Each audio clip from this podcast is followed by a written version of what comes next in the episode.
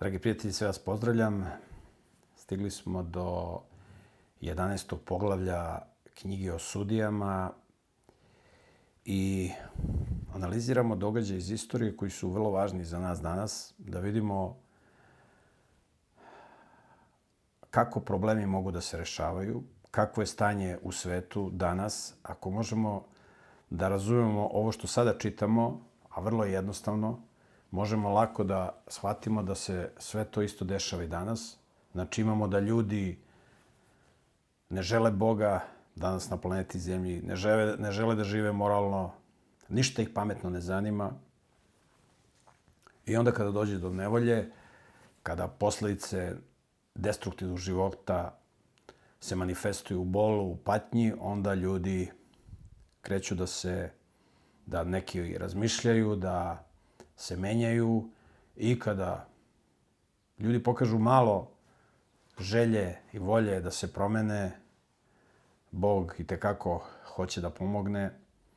Kad ljudi neće Boga, Bog ne može na silu da se meša u njihov život i onda boli patnja su mehanizmi kako Bog postiče ljude da počnu da misle o svom životu. Ono što je vrlo važno da vidimo jeste da kroz istoriju Bog je delovao preko ljudi koje je imao na terenu. To će naročito biti vidljivo u ovome što budemo danas analizirali. Analizirat ćemo dve ličnosti, odnosno nekoliko njih, ali dve vrlo poznate ličnosti u biblijskoj istoriji i da vidimo preko koga je Bog radio. Bog je radio preko ljudi koji nisu bili savršeni, koji su često bili problematični. Ali Bog nije imao bolje ljude na terenu i on je preko njih radio koliko je mogao da učini da narodu bude bolje. I tu postoji jedan problem u islamu. Islam i islamski teolozi između ostalog tvrde da Biblija nije verodostojna, da Biblija nije sačuvana u originalu, da je izmenjena, I jedan od dokaza koji one iznose je opis biblijskih ličnosti, ovakvi kakvi su u Bibliji. Oni smatraju da te negativne osobine biblijskih ličnosti su naknadno ubačene i da te biblijske ličnosti nisu imale te negativne osobine. Znači, Avram nije bio baš takav da je on pravio greške, Bog mu kaže imaćeš sina, a on ne veruje, pa onda, ne znam, David, kao što ćemo čitati, pa ovaj, Jakov, pa Solomon i tako dalje. Oni smatraju da to...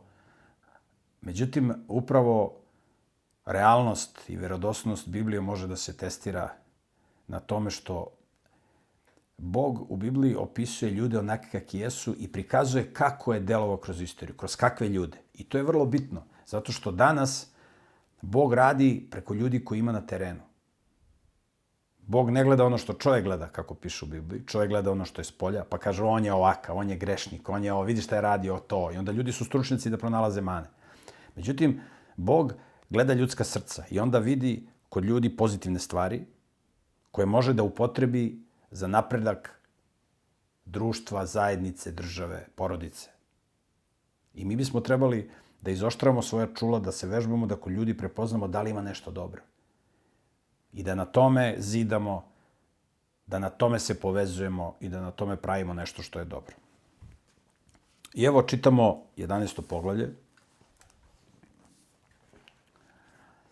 Znači, klasičan obrazac. Ljudi žive destruktivno, ušli su obećanu zemlju, videli su Bože čuda, oni žive destruktivno. Onda im Bog šalje izbavitelje. I to je jedan obrazac koji se ponavlja, ali koji neće večno da se ponavlja u jednom trenutku će doći do toga da Bog više neće imati koga da pošalje. Ne samo da neće imati koga da pošalje, nego neće imati kome da pošalje. Niko, ajde koga još bi mogli da nađe nekoga. Može kroz magaricu da progovori Bog, kao što smo videli u vreme valama i valaka. Ali nema kome da priča. I onda kada nema kome da priča, onda se dešavaju jako loše stvari, a to je da čitav narod bude proteran sa jedne teritorije i ono, to je isto ono što se dešavalo kod nas. Ovo što čitamo, to je istorija našeg naroda. Zbog nemorala dolazi okupacija. Zbog nemorala dolazi okupacija. I kao vrhunac velikog nemorala dođe čitavo proterivanje naroda. Nekada, evo kada pričamo o Srbiji, nekada je Srbija i sedište Srbije bilo tamo gde je danas Albanija i Makedonija. Tu su bili glavni gradovi Srbije. Ali krajem 17. i početkom 18. veka, veka Srbi koji su živeli na tim teritorijama su proterani. Proterani. I onda govorimo o seobi za vreme Čarrojevića i tako dalje i tako dalje. Isti obrazac kao i ovde. Žive nemoralno, dolazi okupacija. Umesto da se dovode u red, da se povezuju sa Bogom, evo kao što ovde vidimo, čim prizivaju Boga, Boga, čim prizivaju Boga stvoritelja, čim odbace lažne bogove, odbace gadne stvari koje rade, odmah se Bog meša. To je obrazac kako može da se država spasi okupacije, a ne da se dižu ustanci. Kao što su jevreji dizali i zbog toga su bili protrani. Čitamo 11. poglavlje knjige o sudijama. Tekst kaže, od prvog stiha, Jeftaj iz Galada bio je snažan i hrabar čovek. Snažan i hrabar. Bio je sin bludnice, a otac mu je bio Galad. Bio sin bludnice. Što znači bludnica? Ne mora znači da je bila ona prostitutka. Da je za pare... Možda bude neka žena koja je pre nego što se udala menjala partnere. Kao što je to danas pop, ovaj, pozna, ovaj, moderno i popularno. I onda se udala i rodila Jeftaja.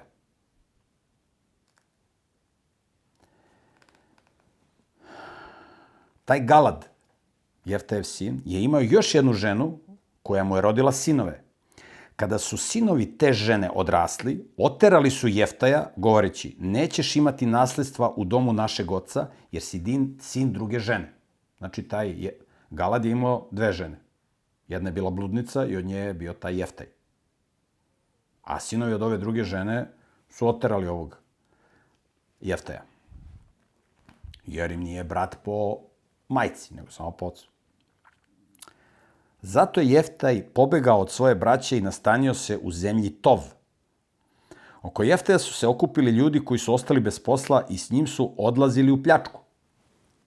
Znači, Jeftaj se družio s problematičnim ljudima, bio sin bludnice.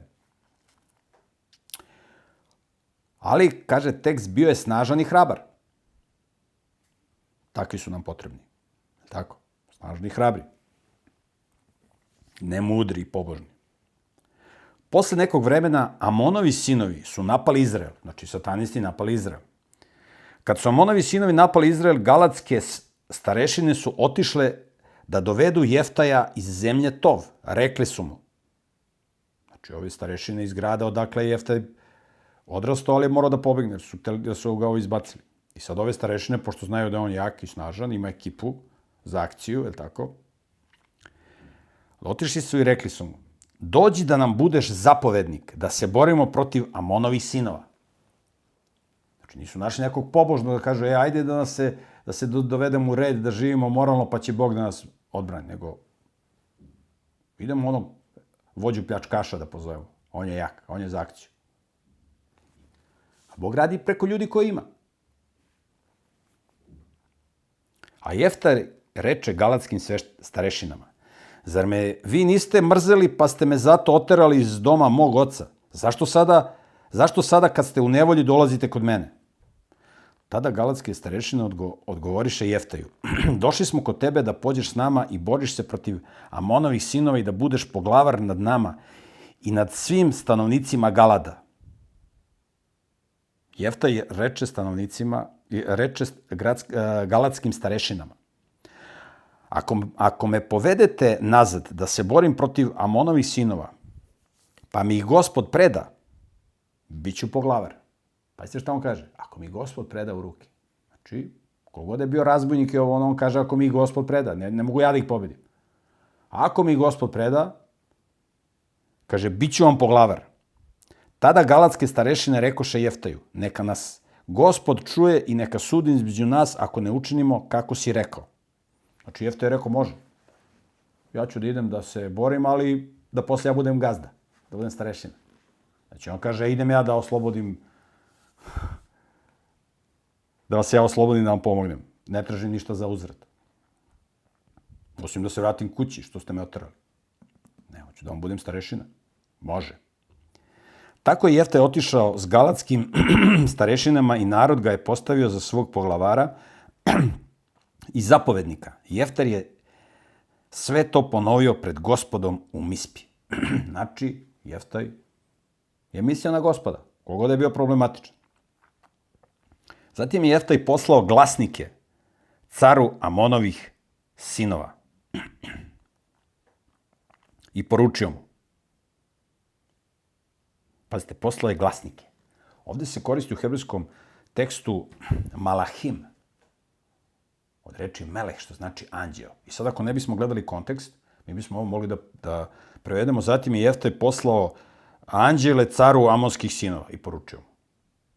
Posle glasnike. Znači šta znači anđeo? Anđeo znači a, glasnik. Neko ko prenosi poruku. Postoji anđeo gospodnji. Kada se prenosi Božja poruka od Boga. Možda se prenosi i od nekog vladara, starešine. Zatim je Jeftaj poslao glasnike caru Amonovih sinova i poručio mu. Šta imaš protiv mene pa si došao da se boriš sa mnom u mojoj zemlji?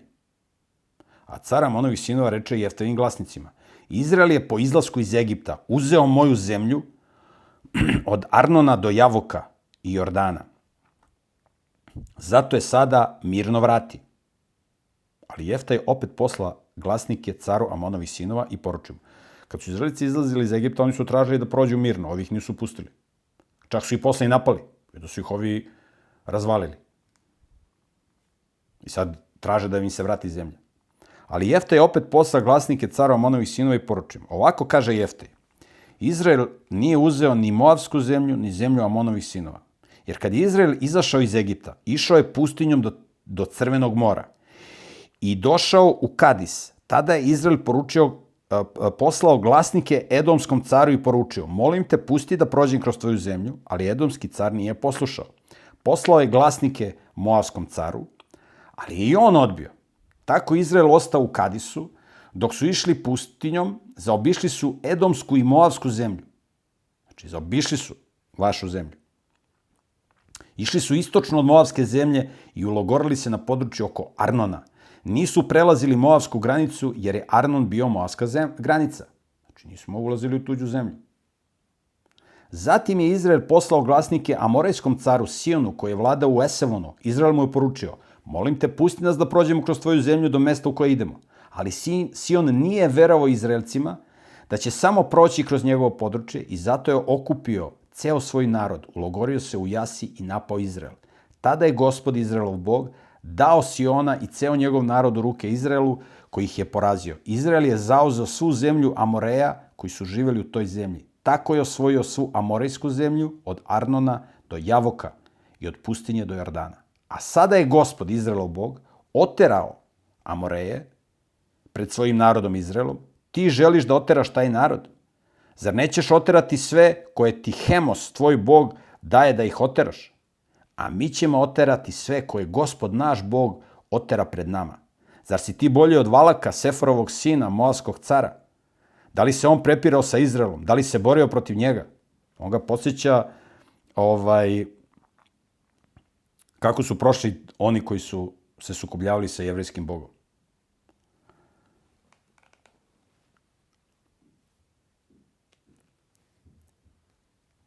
Izrael, slušajte ovo, Izrael već 300 godina živi u Esevonu i njegovim okolnim gradovima, Aroinu i njegovim okolnim gradovima i u svim gradovima uz Arnon. Pa zašto im za to vreme niste sve to oteli? Pazite šta kaže Jeftej. Mi ovde živimo 300 godina. I ovo je podatak koji je vrlo bitan čisto što se hronologija tiče. Znači, Jestaj kaže, živimo ovde 300 godina. A ono što je zanimljivo jeste da mi možemo da vidimo da jedan drugi podatak koji se spomenje u Bibliji rad kao hronologija, u pitanju je u prvoj knjizi o carevima, u šestom poglavlju, u prvom stihu, kaže se, kada je Solomon krenuo da zida hram u Jerusalimu, to je prva carima šesto poglavlje, prvi stih. 480. godine nakon izlaska Izraelovih sinova iz Egipatske zemlje, četvrte godine svog carovanja nad Izraelom, meseca Zifa, a to je drugi mesec, Solomon je počeo da gradi dom gospodu. Znači, 480 godina nakon izlaska iz Egipta je Solomon počeo da zida hram.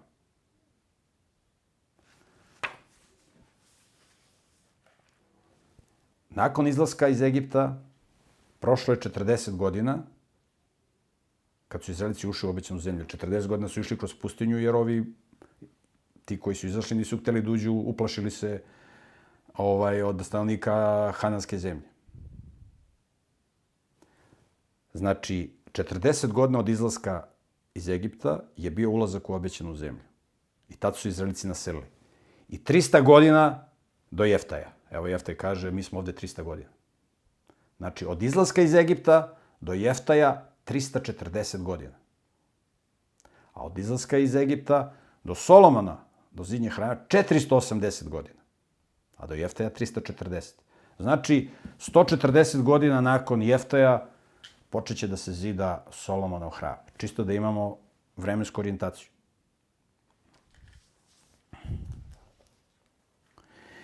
Dalje kaže Jeftaj, ja tebi nisam zgrešio, a ti si nepravedan prema meni jer se boriš protiv mene. Neka gospod danas bude sudija i neka sudi između Izraelovih sinova i Amonovih sinova. Ali car Amonovih sinova nije poslušao reči koju mu je Jeftaj poručio. Tada je gospodnji duh sišao na Jeftaja i on je prošao kroz Galad i Manasino područje, prošao je kroz Mispu u Galadu, a od Mispe u Galadu došao je do Amonovih sinova. Jeftaj se zavetao gospodu rečima. Slušajte šta je Jeftaj rekao. On se zakleo. Kaže, gospode, ako mi predaš u ruke Amonove sinove, neka gospodu pripadne kogod izađe na vrata mog doma, ko pođe meni u susret kad se vratim kao pobednik nad Amonovim sinovima, njega ću dati kao žrtvu paljenicu. Znači, ako ja pobedim Amonove sinove, gospoda, ako mi ih daš ti u ruke, pošto ti, po, tvoja je rat, ti vodiš bitku, ko mi prvi izađe na susret, ima da ga prinese na žrtvu paljenicu. Na žrtvu paljenicu se prinosi ovca, koza. Znači, ako mu na žrtvu, ako mu prvi izađe, kad dolazi kući pas, njegov pas kućni čuvar, neće njega da prinosi na žrtvu, jer pas se ne prinosi na žrtvu paljenicu. On je dao zavet. Tako je Jeftaj krenuo na Amonove sinove da se bori protiv njih i gospod ih je predao njemu ruke. Napadao ih je od Ariona do Minita u 20 gradova i sve do Avel Keraima i nanao im je veliki poraz. Keramima. Avel Keramima. Tako su Amonovi sinovi bili pokoreni pred Izraelovim sinovima. Zatim se Jeftaj vratio svojoj kući u Mispu kad gle, u susret mu je izašla njegova kći, udaraju, udarajući u, daure, u dajre i igrajući. Ona mu je bila jedinica. Osim nje, nije imao ni sinova ni kćeri. Kada je ugleda, razdera svoje haljine i reče. Jao, kćeri moja, zavila si me u veliku tugu. Kako baš tebi nevolju da nanesem? Ja sam se zavetovao, gospodo, i ne mogu poreći to što sam zavetovao. Pazite, on se zavetuje da će da prinese na žrtvu paljenicu ono prvi, prvi koji mu izađe u susret kad dođe kući posle pobede. Na žrtvu paljenicu se ne prinose ljudi. On se zaklao. Vidite kakva je to religioznost nakaradna. Kad mu je brži jezik od pameti. I kad je nepobožan. Ali evo gledajte preko koga Bog radi. Ona mu odgovori. Ona pametna isto koji otac. Oče moj, ako si se zavetovao gospodu, učini sana onako kako si mu rekao, jer se gospod osvetio tvojim neprijateljima, Amonovim sinovima. Mesto kaže, tata, kakve gluposti pričaš? Kako ti možeš da žrtvuješ nešto što nije ovce ili koza? Kako možeš ti da se zavetuješ za, za nešto što je suludo? Tvoj zavet pred Bogom ništa ne, ne, ne vredi. Ti si učinio greh što si se zavetovao za, za nešto glu, glupo. Ne možeš da se zavetuješ da ćeš da služiš Sotoni. Ako si to uradio, to, taj zavet prekidaš. Ali ona pametna. Od pametnog oca pametna čerka.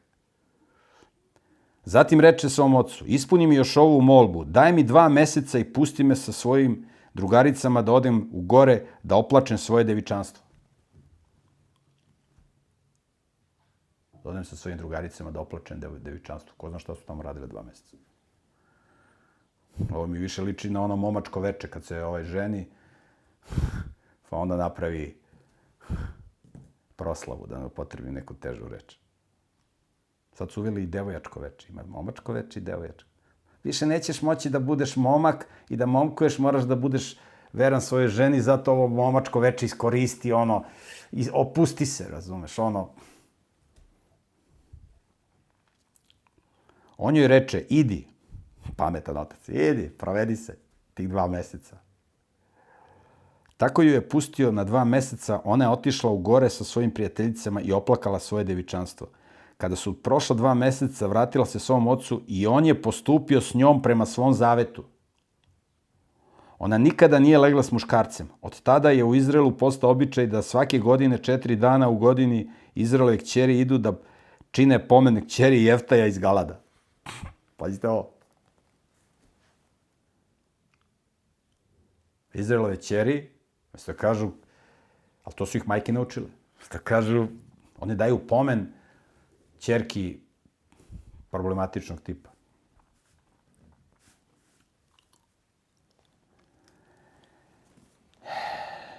Koliko znam, toga u Izraelu nema danas. Ali u ono vreme se očigledno upražnjavalo. 12. polavlje, prvi stih. Tada su se skupili ljudi iz Jefremovog plemena, pa su otišli na sever i rekli Jeftaju. Zašto si otišao da se boriš protiv Amonovih sinova, a nas nisi pozvao da idemo s tobom? Spalit ćemo i tebe i tvoju kuću. Pađi, razbojnici. Ali Jefta im reče, ja i moj narod, ja i moj narod žestoko smo se borili sa Monovim sinovima. Ja sam vas zvao u pomoć, ali vi mi niste, ali vi me niste izbavili iz njihovih ruku. Kad sam video da me ne izbavljate, odlučio sam sam da svoju dušu izložim opasnosti i krenem na Amonove sinove. Gospod mi ih je predao ruke. Zašto ste onda danas izašli da se borite protiv mene? On ih je zvao u bitku, ovi nisu htjeli da idu. I sad kad je on osvojio pobedu, što nas nisi zvao u bitku? Pa jesam vas zvao, niste htjeli da idete. Pa kad si nas zvao? Jefte tada skupi sve ljudi iz Galada i krenu u bitku protiv Jefrema. Ljudi iz Galada pobili su ljudi iz Jefremovog plemena jer su im govorili vi ste Galade, begunci iz Jefrema i usred Jefrema i Manasije živite. Galad je pre Jefrema zauzeo prelaze preko Jordana. Kada bi neko od odbeglih iz Jefremovog plemena rekao, pusti me da prođem. Znači, ovi ne samo, ovi nisu hteli da pomognu, još se svađaju sa uh, Jeftem. Sad pogledaj kako Jefte, Jeftaj, kako se on s njima obračunao. To je bila klanica, luda kuća. Luda kuća. Bratublački rat. Zatvorili prolaze da ne mogu da pobegnu Jefremovi sinovi. I onda Kada bi neko od odbelih iz Je, Je, Jefremovog plemena hteo tu da prođe, oni bi ga pitali. Oni, on bi rekao, pusti me da prođem. Ljudi iz Galada bi svakog od njih pitali, da li si ti iz Jefremovog plemena? Znači, ako si iz Jefremovog plemena, da ga likvidiraju. Kada bi on odgovorio nisam, oni bi mu rekli, ajde reci šibolet, a on bi rekao sibolet, jer nije umeo ispravno da izgovori tu reč. Tada bi ga uhvatili i ubili na prelazima preko Jordana. Tako je u to vreme palo 42.000 ljudi iz Jefremovog plemena. Oni su znali da ovi imaju svoj drugačiji malo dijalekat i da neke stvari ne znaju da izgovaraju. Da ovi izgovaraju drugačije, a ovi drugačije. Pogledajte, 42.000 ljudi je poginulo.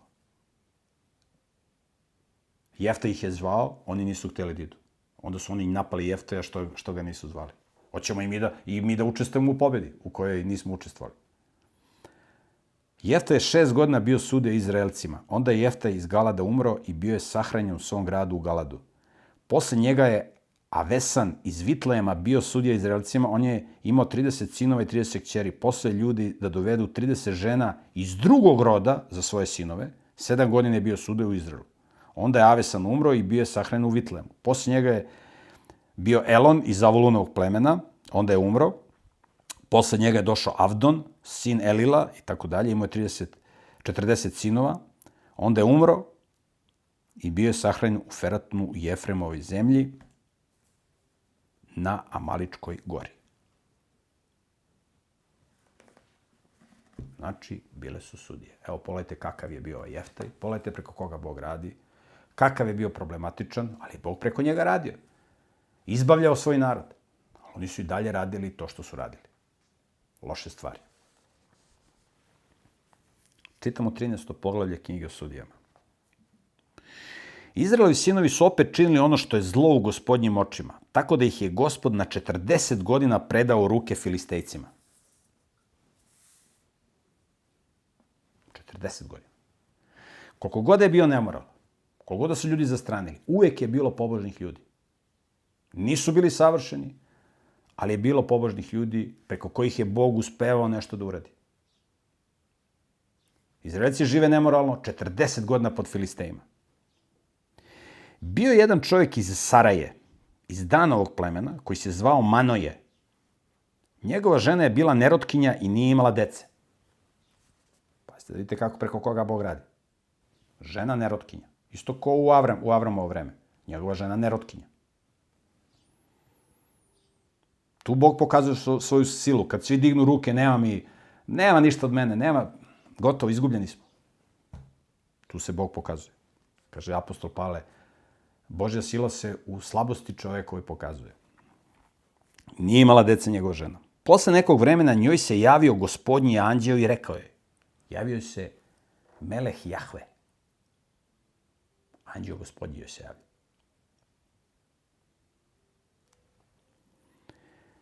I on joj je rekao, gle, ti si nerotkinja i nemaš dece, ali zatrudnećeš i rodit ćeš sina.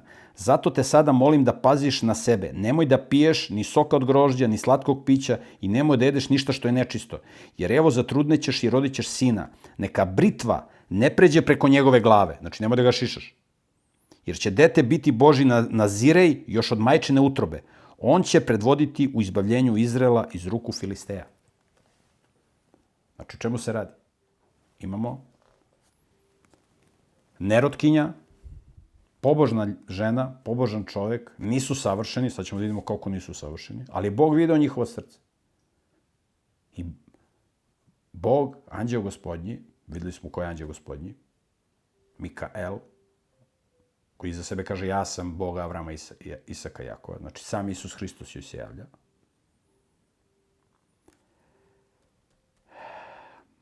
Kaže, dobit ćeš sina. Ali pazi na dete. Kad budeš, znači, moraš da se pripremaš za, za trudnoću, moraš da održavaš trudnoću. I moraš da paziš na to dete. Isto koji danas. Moraš da se pripremiš za trudnoću. Da budeš zdrava i muž i žena kada ulaze u, pogotovo žena, kada žele da imaju dete. Za vreme trudnoće moraš da se paziš. Mislim, i, i kad nisi, kad žena nije trudna, treba se paziti, pogotovo u vreme trudnoće. I kaže, nemoj da ga šiš, jer će on biti posvećen Bogu. To se kaže nazirej, posvećen Bogu.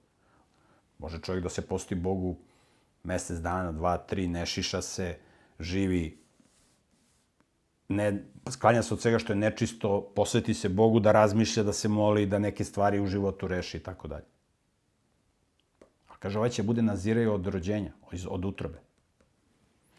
Tada je žena došla i rekla svom mužu, Boži čovjek je došao kod mene i izgledao je kao anđeo Boži, veoma zastrašujuće. Nisam ga pitalo dakle, niti mi on rekao svoje ime, ali mi je rekao, zatrudnećeš i rodit ćeš sina. Zato sada nemoj da piješ ni soka od grože, ni slatkog pića i nemoj da jedeš ništa što je nečisto, jer će dete biti Boži nazirej još od majčine utrobe do dana svoje smrti. Tada se Manoje usrdno pomolio u gospodu. Njen muž se pomolio. Oprosti gospoda, ali molim te, neka nam opet dođe Boži čovek kog si poslao i neka nas pouči šta treba da činimo s detetom koje će se roditi. Bog je poslušao Manojev glas, anđeo Boži opet je došao kod žene, dok je ona sedela u polju, a Manoje, njen muž, nije bio s njom. Tada žena odmah otrča kod svog muža i reče mu, čovek koji je pre neki dan bio kod mene ponovo mi se pojavio. Mano je ustao i pošao sa svojom ženom i kad je došao do čoveka, upitao ga je, jesi li ti čovek koji je razgovarao sa, sa, tom, sa ovom ženom? A on mu odgovori, jesam. Tada Mano je reče, neka se obistine tvoje reči kako će dete, kako će dete živjeti i šta će raditi. Gospodnji anđeo reče Maniju, neka se žena čuva svega što sam joj rekao, neka ne jede ništa od vinove loze, neka ne pije ni sok od grožđa, ni slatko piće i neka ne jede ništa od onoga što je nečisto, neka se drži svega što sam joj zapovedio. Mora da bude u stanju ritualne čistoće koja postoji u hramu. Znači, priprema se za posebne stvari. Mano je tada reče gospodnjem anđelu, dopusti, molim te, da, zadržimo, da te zadržimo i spremimo ti jare. Će da ga ugosti, da pojede nešto. Ali gospodnji anđeo reče Maniju, ako me i zadržiš, neću jesti tvog jela, ali ako želiš prineti žrtvu paljenicu gospodu, možeš je prineti. Možda prinese žrtvu. Manoje nije znao da je to bio gospodnji anđeo. On nije znao s kim priča. Tada Manoje reče gospodnjem anđelu, kako se zoveš, hteli bismo da ti odamo čas kad se ispuni tvoja reč. Oni vole da obožavanje, razumete ono? To je pitao i Mojsije. Kako da kažem njima kako, kako ti je ime? Jer oni imaju bogove razne, čim neko nešto, odmah da ga obožavaju. To se zove nekromanija, obožavanje mrtvih. Kad je Mojsije to rekao, pa reci koje ime da im kažem, šta da kažem, koji bog me poslao, pošto tamo ima hiljadu bogova. A Bog me rekao, Jihje, Ašer Jihje, bit ću onaj koji ću biti. Ne možete vi sa mnom da manipulišite kako vi hoćete, da vi mene prizivate ko što prizivate demone. Biću, biću onaj koji ću biti. Ja odlučujem. Odlučujete šti i, i, i, i vi. Nego možda slušaš ili nećeš da slušaš. Kako se zoveš? Evo isto. Ali gospodnji anđeo mu reče, zašto me pitaš kako se zovem kad je moje ime nerazumljivo za tebe? Ili na hebrejskom čudesno. To je za tebe nešto nerazumljivo.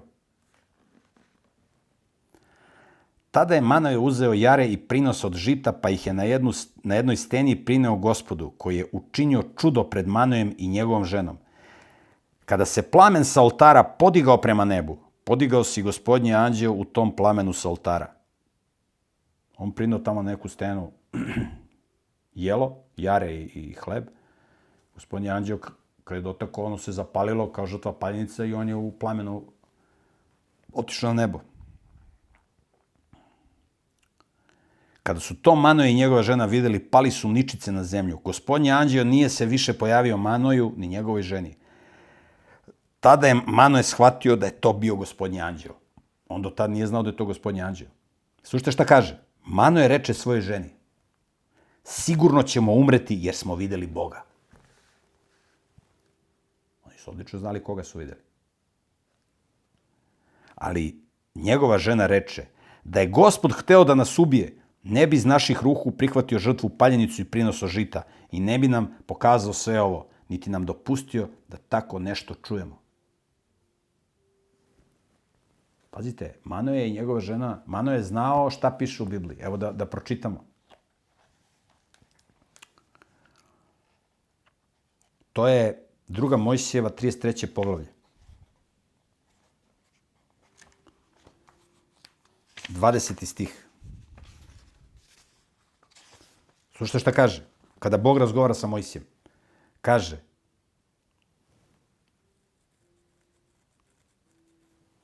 znači, druga Mojsijeva, 33. poglavlje, 20. stih. Zatim mu gospod reče, ali ne možeš videti moje lice, jer čovjek ne može mene videti i ostati živ. Ne može čovjek da vidi Boga i da ostane živ. Ali očigledno iz konteksta vidimo da on ovde priča sa Bogom Otcem.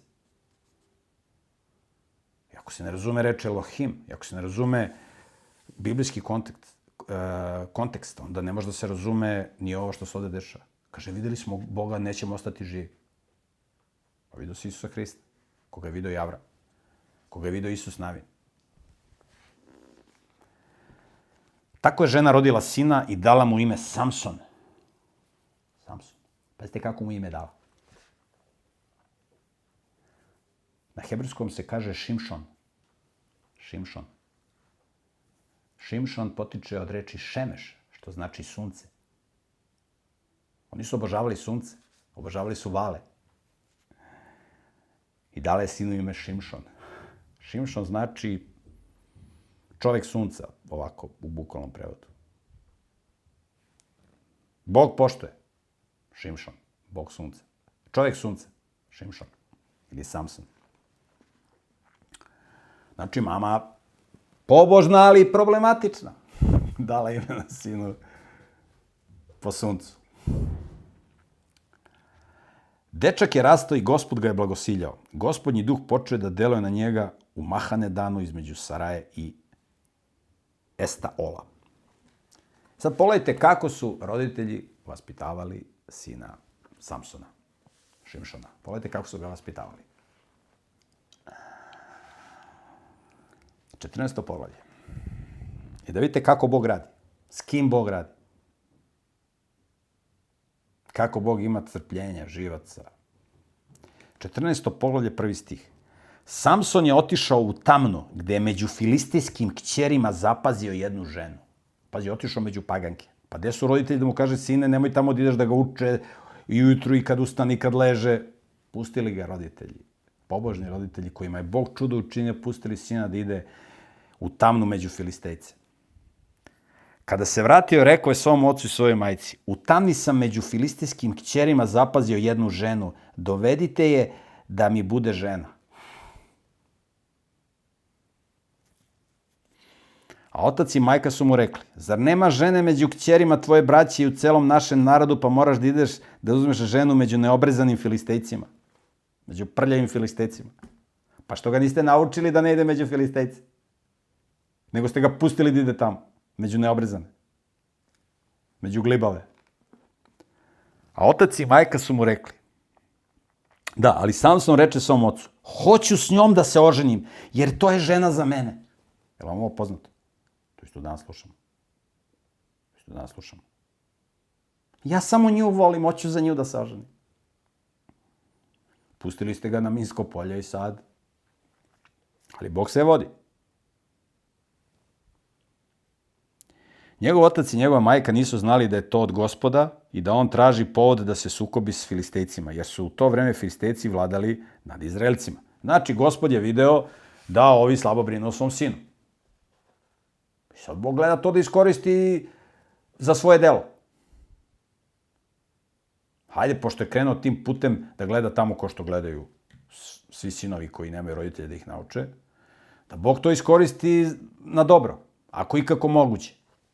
Sad ćete vidite kako Bog koristi i kako Bog deluje u istoriji. Ovo je vrlo bitno da bismo danas razumeli kako Bog deluje i preko koga deluje i na koji način deluje. Tako je Samson otišao sa svojim ocem i svojom majkom u tamnu. Kada je došao do vinograda u tamni, gle, nasred njega je ričući izašao mladi lav. Tada je gospodnji duh došao na Samsona i on je goloruk rastrgao lava kao da je jare. Znači, bio je Bog preko njega čudo radi. Evo vidite, što, evo gledamo kako Bog deluje kroz, kroz, preko ljudi kroz istoriju. Kako pobije silnu vojsku, eto prema, preko Gedeona 300, 300 njih pobije 120.000. To što je učinio nije rekao ni ocu ni majci. Onda je otišao i razgovarao s, s onom ženom. Još uvek je smatrao da je to žena za njega. Posle nekog vremena otišao je po nju da je dovede kući. Usput je svratio da pogleda onog mrtvog lava, kad gle, u mrtvom lavu bio je roj pčela i med. Obično kad je mrtav lav, bude, budu, budu muve, bude ono gadno. A ovde je roj pčela i med. Znači, čudo Božje. Da ga podsjeti komu je omogućio da pobedi lava. Rukama je dohvati, zahvatio med i otišao kući jedući ga usput. Kada je opet došao svom ocu i majci, dao je njima da i oni jedu. ali nije im rekao da je med izvadio iz mrtvog lava. Znači, jedna nadprirodna scena. Sad ćemo da vidimo ovo za lava i za med. Uskoro će da se ponovi. Zatim je njegov otac otišao kod one žene, a Samson je tamo priredio gozbu, jer je takav bio običaj kod mladih ljudi. Kada su ga ljudi videli, izabrali su 30 pratilaca za njegovu svadbu da budu s njim. Samson im reče, evo zadaću vam jednu zagonetku. Ako mi za sedam dana dokle traje gozba, kažete o čemu je reč i odgonetnete je, daću vam 30 donjih i 30 gornjih haljina. On njima daje pitalicu, zagonetku. Ali ako ne odgovorite, onda ćete vi meni dati 30 donjih i 30 gornjih haljina. A oni rekoše, zadanem zagonetku da je čujemo, a on im reče, znači, sada ću nešto da vas pitam, znamo, ajde, pitaj, odgovorit ćemo ti za 7 dana. Stručnjaci. On im reče, od onog koji jede, izašlo je ono što se jede. I od onog ko je snažan, izašlo je slatko. On njima postavlja pitanje vezano za onog lava koga je on tamo razvalio. Očigledno da su ovi stanovnici prolazili tu i da su videli ovog rastrnutog glava i da su videli taj nadprevni fenomen. Ali to njih mnogo nije. Nisu oni nikad razmišljali, ej, to je povezano sa Samsonom, to je, ovo je neverovatno, kako može da bude u, u mrtvom lavu med. Oni su mogli da, da saznaju, mogli su da, da, da, da čuju. Da su interesu. Njih to ne interesuje. Tri dana nisu mogli da odgonetnu zagonetku. Četog dana rekli su Samsonovi ženi. Došli kod njegove žene, ove filisteke. Na prevaru saznaje od svog muža rešenje zagonetke, inače ćemo spaliti i tebe i dom tvog oca. Zar ste nas pozvali ovamo da nam uzmete i metak? Pozvali ste nas ovde na gozbu da nas, da nas ovaj provocira sa nekim pitanjima i sad treba da, mu, da, da, da potrošimo sve pare na garderobu da mu kupimo 30 donjih i, i gornjih haljina. Tada je Samsonova žena počela plakati pred njim i govoriti Ti me sigurno mrziš i ne voliš i ne voliš me. Zadao si zagonetku sinovima mog naroda, i, a, mene nisi, a meni nisi rekao rešenje. Ti mene ne voliš. Je vam to poznato? To isto danas sluša. Kad nemoralne žene hoće nešto da izvuku od svojih partnera. Ti mene ne voliš. On joj reče, gle, ni svom ocu, ni svojoj majci nisam rekao, a tebi da kažem. Ali ona je pred njim plakala sedam dana krokodilske suze. Ti mene ne voliš. Ti. Koliko je trajala njihova gozba. Sedmog dana konačno je rekao, jer je navaljivala na njega, krvi mu se, ono, krv mu pila. Reci, reci, plač. Ovaj, da se spasi bede. Mesto da je oterao i da rekao, gde sam došao ovde među ove, ove budale, ja brišem kući. A on je rekao, Onda je ona rekla rešenje zagonetke sinovima svog naroda. Sedmog dana ljudi onog grada rekli su mu, pre nego što je ušao u njenu sobu. Šta je slađe od meda i šta je snažnije od lava? Rekli mu odgovor. Znači, saznali odgovor. A on im je odgovorio, da niste orali mojom junicom, ne biste odgonetnuli zagonetku. Da niste orali mojom junicom. Da nije rekla moja žena, ne biste odgonetnuli. Zna on odakle ima odgovor. Gospodnji duh je došao na njega i on je otišao u Askalon. Pobio tamo 30 ljudi, uzeo odeću koju je skinuo sa njih i dao je onima koji su odgonetnuli zagonetku. Bio je pun gneva i otišao je kući svog oca. Samsonova žena pripala je jednom od njegovih pratilaca sa svadbe. On se razočarao svoju, prvo tamo onda je pobio, pobio od njih 30 da im skine odeću da ovima plati. Znači, platio je prema dogovoru. I onda ostavio ženu i otišao kući. Ti si me prevar... Znaš, on, ti si njima otkrilo šta sam ti ja rekao da nikome ne pričaš. Idem ja kući, neću, nema šta ovde da tražim. Međutim, kako to uvek biva, kako piše u Bibliji, pas se vraća na svoju bljuvotinu. On je pobegao od, od zle žene, Ali demoni, jao, pa ona je lepa, pa treba bi da se vratiš, pa ovo. On se posvađa sa devojkom, pa se njoj vrati. Pa se opet posvađa, pa se opet vrati. Ono, demoni, razumete? Evo, isto, isto, evo, gledajte, to se, ovo sve aktualno, danas se ovo dešava. Pazite dalje, 15. poglavlje. Knjiga o sudijama. Posle nekog vremena, nakon žete pšenice, Samson je otišao da posti svoju ženu nosići joj jare. Da se vrati ovoj od koje je otišao. Koja je ispričala ovaj, rešenje zagonetke. On otišao kod nje i ponio jare na poklon. Znači nije cveće, nego jare. Rekao je, želim da uđem kod svoje žene u njenu sobu. Ali mu njen otac nije dopustio da uđe, već je rekao, mislio sam da je mrziš, pa sam je zato dao tvom pratiocu sa svadbe. Zar nije njena mlađa sestra bolja od nje? Ajde, uzmi nju umesto nje. Ti si ovo ostavio, ja sam je dao drugom, ona se udala za nekog drugog. Ali imam ja mlađu sestru, koja je isto pametna kao i ova, vaspitana, moralna, dobra, domaćica. Uzmi nju.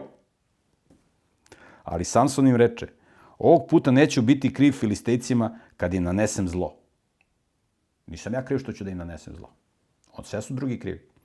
Samson je otišao, ulovio 300 lisica i uzeo baklje, a zatim je uzeo po dve lisice, okrenuši im rep prema repu, između repova tačnu sredinu stavio po jednu baklju. Tada je zapalio baklje i pustio lisice u filistijska polja nepožnjevenog žita. Tako je zapalio sve od snopova do nepožnjevenog žita i vinograde i maslinjake. Znači, ovi filisteci su imali svoja poljoprivredna zemljišta, koja su bila zrela za, za, ubiranje. I Samson ulovio lisice, vezu im za repove baklje i ove lisice kad su počeli da trče, on ih pustio tamo da beže, da trče kroz ove njive filistijske. Sve popalio. Ono bilo suvo za žetvu, sve izgoralo. Filisteji su počeli da se raspituju. Ko je to učinio? Tada su im odgovorili. Samson, zet jednog čoveka iz Tamne, koji je uzeo njegovu ženu i dao je njegovom pratiocu sa svadbe. Znači, to je Samson učinio, zato što je njegov otac, zato što je njegov tast svoju čerku dao njegovom pratiocu. To je njegova žena. On je dao tamo nekom pratiocu. Znači, on je kriv. Tada su Filisteji otišli i ispalili i nju i njenog oca. Došli banditi, sve spalili. I nju i njenog oca i kuću, sve. Herem. Samson im reče, kada ste tako učinili, ne preostaje mi ništa drugo nego da vam se još ovaj put osvetim. Tako im je naneo veliki poraz, potukavši ih jednog za drugim, a onda je otišao i nastanio se u pećini Itam. Znači, razvalio ove fristeci i rekao, nije mi do života, idem da živim u pećinu, se sklonim negde od ljudi. Otišao u pećinu da živi. Pećinski čovjek. Sad bi rekli evolucionisti. Evo, gledajte dokaz za evoluciju. Pećinski čovjek. Živi u pećini. Ko su komunisti govorili, imate u Novom Zavetu, ima poslanica Titu. Zvao se neki Tit. Jedno su komunisti govorili, vidite, ima u Bibliji, piše, spominje se Tito, Josip Broz Tito. Evo, imate u Bibliji. To je veliki čovek, Tito. Spominje se u Bibliji. Deveti stih 15. poglavlja knjige o sudiju. Posle nekog vremena došli su Filisteji, ulogorili se u Judi i raširili se po području oko Alehije. Judini sinovi su ih upitali, zašto ste izašli na nas? Oni su odgovorili, izašli smo da svežemo Samsona i da mu učinimo onako kako je on učinio nama. Došli Filistejci da se svete Samsonu. Tada je 3000 ljudi iz judinog plemena sišlo do pećine Itam i upitalo Samsona. Došlo od njih 3000. Nije smelo da pošalju ekipu njih dvoje, troje, nego 3000. Znali su kakav je ovaj. Će da ih sve počisti. Došli kod njega.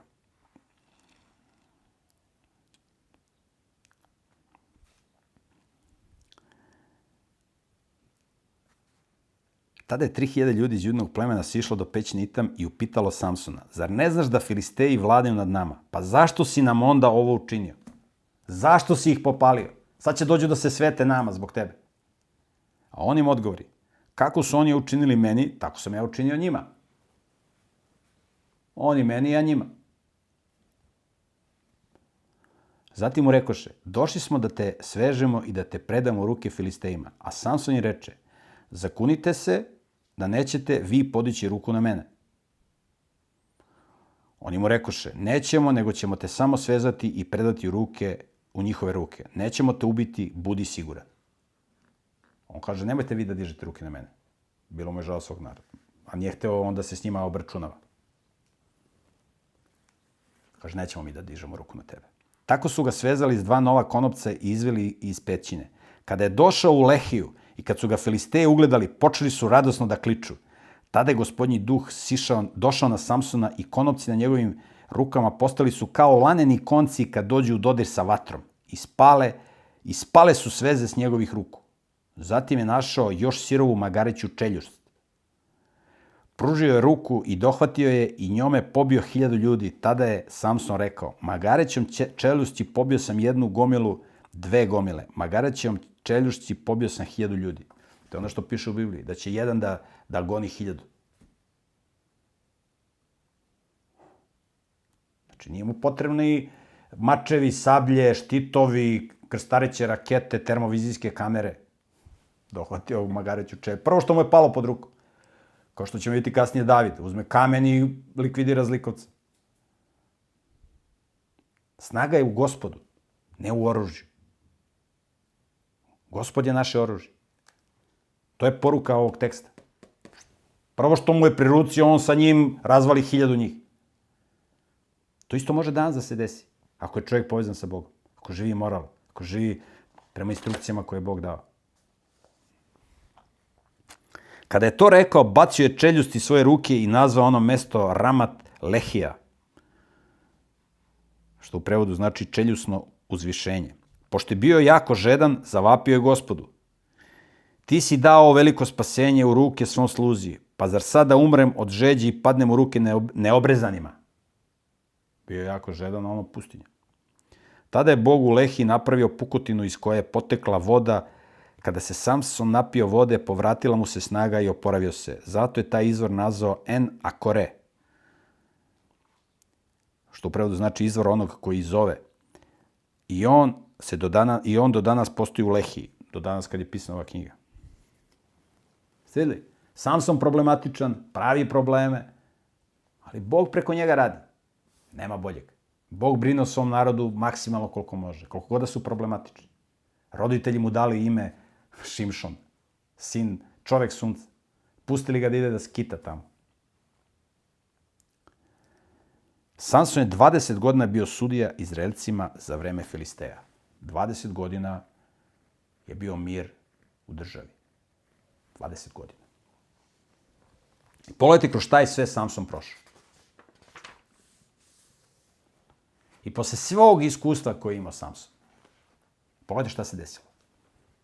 16. poglavlje, prvi stih.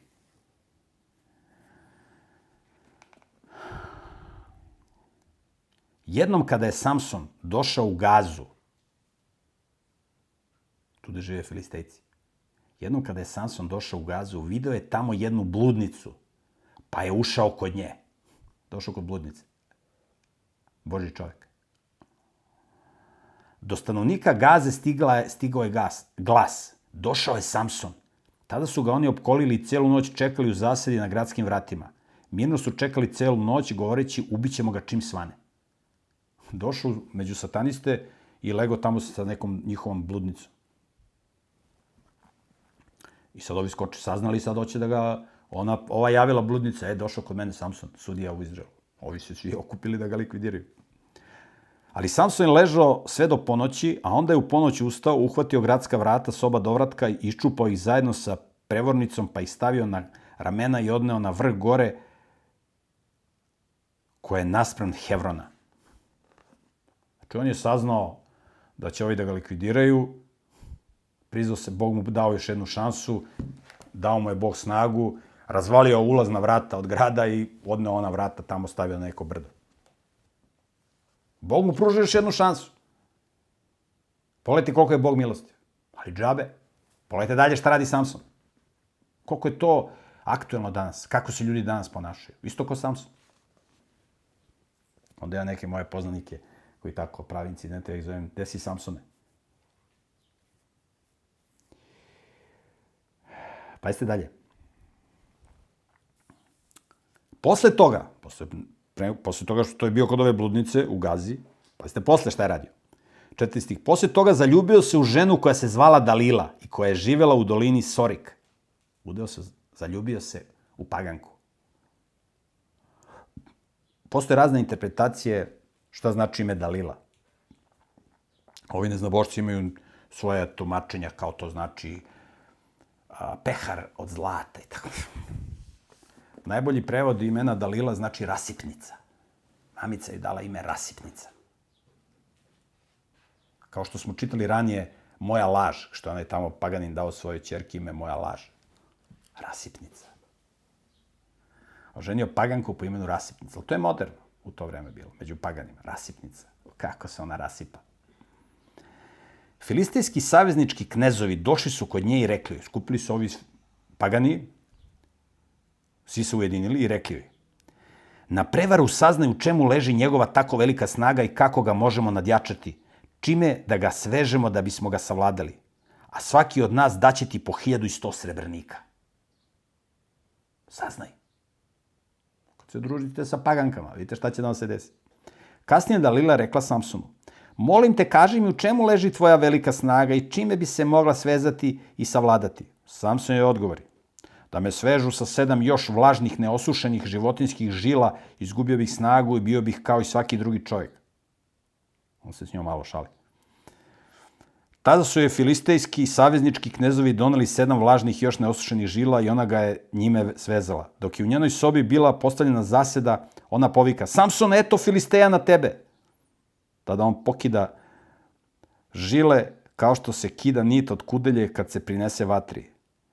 Tako se nije otkrilo u čemu, u čemu leži njegova snaga. Umesto da je tada, pogledajte koliko je Bog milosti, umesto da je tada shvatio šta ona hoće.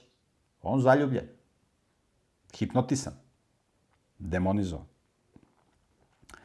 Tada Dalila opet reče Samsonu, eto, prevario, prevario si me i slagao. Molim te, kaži sad sada čime bi te trebalo svezati. Prevario si me. Ona njega vara, to je ono kad lopovi viču držite lopova. Reči u čemu, a on joj odgovori, da me čvrsto svežu novim konopcima koji se još nisu koristili, izgubio bih snagu i bio, kao, i bio bih kao i svaki drugi čovjek. Dalila je uzela nove konopce, svezala ga njima pa uzviknula, Samson, evo Filisteja. U njenoj sobi bila je postavljena zaseda, ali on pokida konopce sa svojih ruku kao da su konci. Bog mu daje još jednu šansu. I kaže mu, e, vidiš da hoće da te prevari. E, vidiš da će da hoće da, da, da, da, te, da te odvoji od mene. I da te onda razvale ovi filistejci. On hipnotisan. To je ko kad zaljubljeno me vi pričate. Ne vredi. Demonizovan. Ne radi mu mozak. Zatim Dalila reče Samsonu, do sada si me varao i lagao. Kaži mi čime bih te trebalo svezati. U prevodu, hoću da ti oduzmem snagu, ajde ako me voliš, daj da ti oduzmem snagu, daj da ti oduzmem snagu. Ali ovo je hipnotisan, ne čuje. A on joj odgovori, sedam pletenica s moje glave utkaj u osnovu tkanja. Ona ih je učvrstila klinom, pa uzviknula Samsune, eto Filisteja na tebe. A on se probudi iz sna i istrže tkalački klin i osnovu. Ona mu vezala u ono što se prede tamo, onu mašinu za tkanje je vezala mu kosu. On se s njom šali. U stvari, on se s njom zabavlja. To se tako danas zove. Kad se kuraju mladi, kad, se, kad bludniče ili se kuraju dve mlade osobe, to se zove zabavljanje. Evo ovde imamo opise zabavljanja. Oni se zabavljaju. Mladi. Treba da se zabavljaju. Oni su mladi. Tako će reći njihovi demonizovani roditelji koji su ih naučili da se zabavljaju i pustili ih da se zabavljaju. 15. stih 16. poglavlja. Tada mu reče, kako možeš da mi kažeš volim te kad srce tvoje nije sa mnom? Već si me tri put prevario i nisi mi rekao u čemu leži tvoja velika snaga. Ti mene ne voliš, Samson. A hipnotisan šta kaže? Pošto je sve vreme rečima vršila pritisak na njega i navaljivala, to je postalo na smrt nepodnošljivo njegovoj duši. Pa što nisi pobegao? Na kraju je otvorio svoje srce i rekao, britva nikada, britva nikad nije prešla preko moje glave, jer sam od majčine utrobe Boži nazirej. Da mi odseku kosu, moja bi me snaga napustila, oslavio bih i bio bih kao i svaki drugi čovek. Pogledajte koliko je Bog milosti prema njemu. Na kraju ovaj uporan neće da se prizove pameti. Kada je Dalila videla da je otvorio svoje srce, poslala je ljude da pozovu filistijske savezničke knezove i poručila im Dođite sada jer mi je otvorio svoje srce. Filistijski knezovi su došli kod nje i doneli joj novac. Ona je Samsona uspavala na svojim kolenima i zatim pozvala jednog čoveka da obrije sedam pletenica s njegove glave. Tako je ona osjetila nadmoć nad njim, jer ga je napuštala snaga. Tada je povikala, Samson, eto Filisteja na tebe. A on se probudio iz sna i pomislio, izaći ću kao i pre i oslobodit ću se. Ali nije znao da je gospod odstupio od njega. Tako su ga Filisteji uhvatili, iskopali mu oči, odveli ga u gazu i tamo mu stavili dvostruke bakarne okove. U tamnici je okretao mlin, ali nakon što su ga ošišali, počela je da mu raste gusta kosa. Tamo ga stavili da okreće mlin. Znači, rukom gura jedan veliki kameni mlin i tu se melje žito. Iskopali mu oči. Stavili ga da radi ono što rade goveda. Da gura mlinski kamen. Filistijski saveznički knezovi okupili su se da prinesu veliku žrtvu svom bogu Dagonu. To je bog u obliku ribe, Dag. Dag na hebrejskom znači riba. Na semitskim jeziku. Dagon. To je to neko. Bog kao što danas postoji jedna verska zajednica koja, čiji svešnici imaju kape u obliku riblje glave. Tako su ovi u stare vremena imali ovaj, glave u obliku rib, šeši, kape u obliku riblje glave obožavaoci, svešnici Boga Dagona. Danas je jedna hrišćanska verska zajednica koja ima te kape.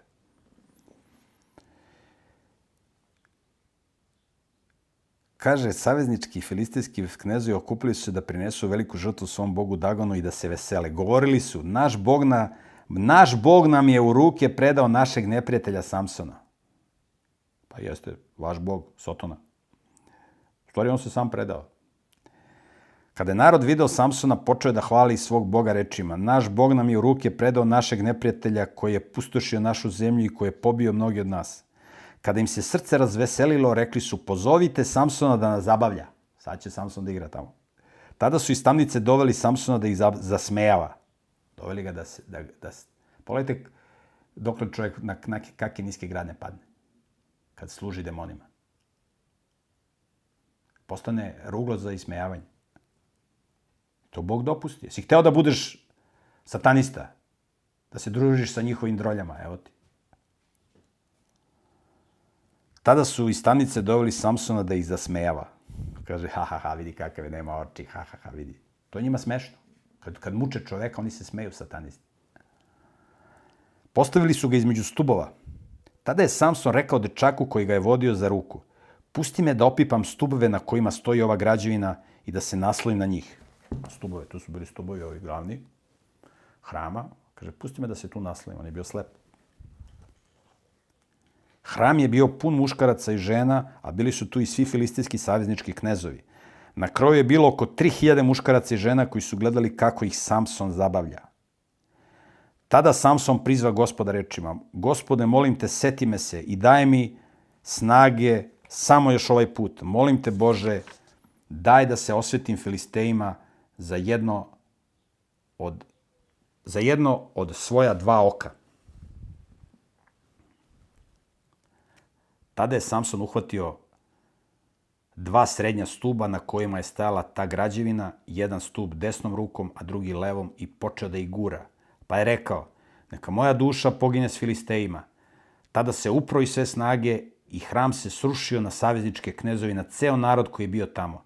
Tako je umirući pobio više ljudi nego što ih je pobio za svog života.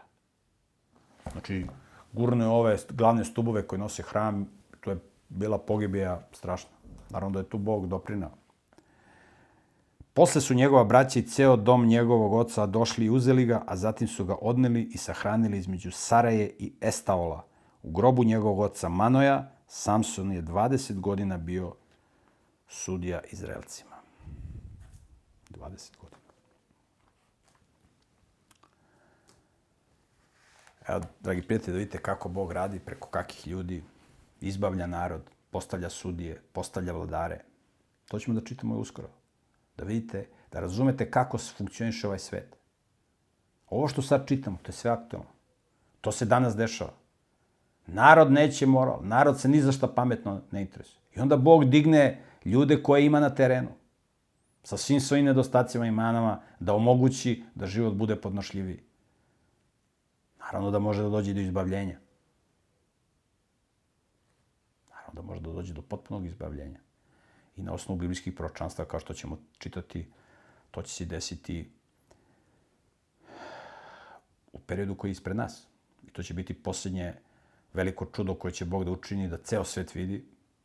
I sada ko je interesuan za Boga može da se informiše. Ali ovo čudo velikog izbavljenja Božeg naroda koje će se desiti će biti posljednje veliko čudo pred Hristo drugi dolazak, odnosno pred kraj sveta.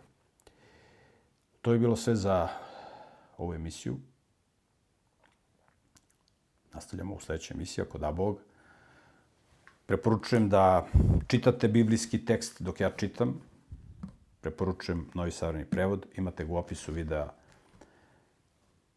besplatno da preuzmete na ćirilici i na latinici. Imate linkove kako možete da kupite i na ćirilici i na latinici. Za one koji nemaju para mogu da se jave, da im pošaljemo besplatno primjerak Biblije. Imate dole linkove u opisu, vrlo korisne. Možete da učite hebrejski dokaze o naučnoj verodostojnosti Biblije, Bibliju u digitalnom izdanju kao pretraživač. Ako imate nekih pitanja, imate u opisu e-mail na koji možete postaviti pitanja. Hvala vam na pažnji i vidimo se ako da Bog.